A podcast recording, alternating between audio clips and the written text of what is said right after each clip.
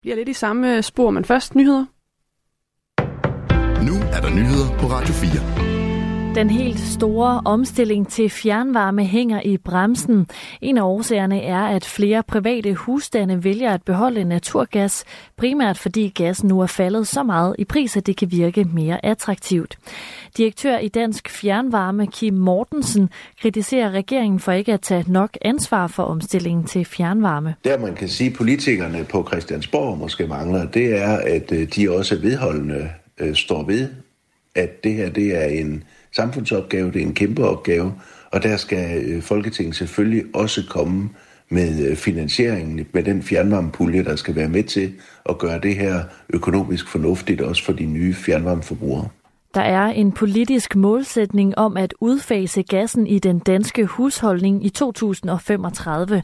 Men hvis det skal ske, så skal Folketinget spytte flere penge i fjernvarmepuljen, mener Kim Mortensen. Sådan at der er penge til de projekter, der er godkendt i kommunerne. Det er med til at gøre det billigere, som du siger, for, øh, for en lang række forbrugere.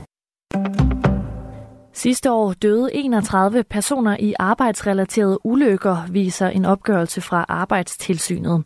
Antallet kan dog stige til 32 personer, da der er en dødsulykke, hvor det stadig vurderes, om ulykken var arbejdsrelateret.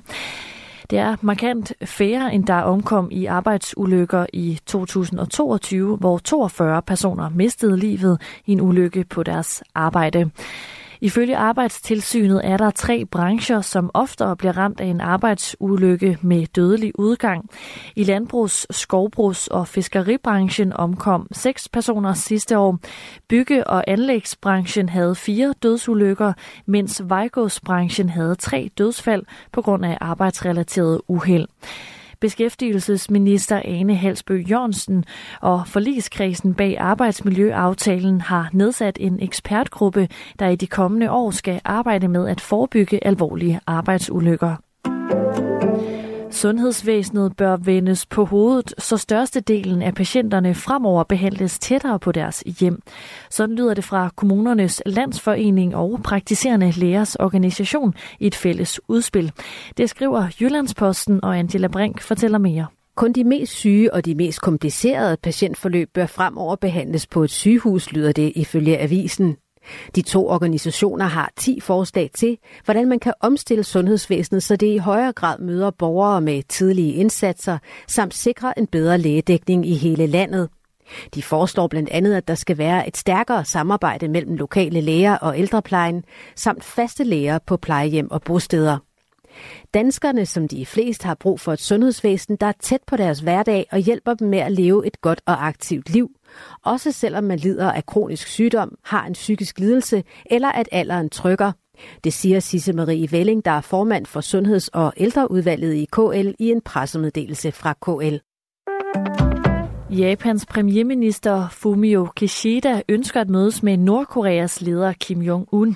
Premierministeren håber på at kunne opnå et diplomatisk gennembrud i relationen til Nordkorea, hvilket blandt andet skal sikre løsladelsen af de japanske borgere, som for årtier siden blev bortført til Nordkorea. Det siger kilder med kendskab til drøftelserne, skriver avisen Financial Times. Japans premierminister har øget sin indsats i et forsøg på at få mødet med den nordkoreanske leder i stand. Skyet vejr med enkelte byer og temperaturer mellem 3 og 7 graders varme. Vinden den er let til frisk og kommer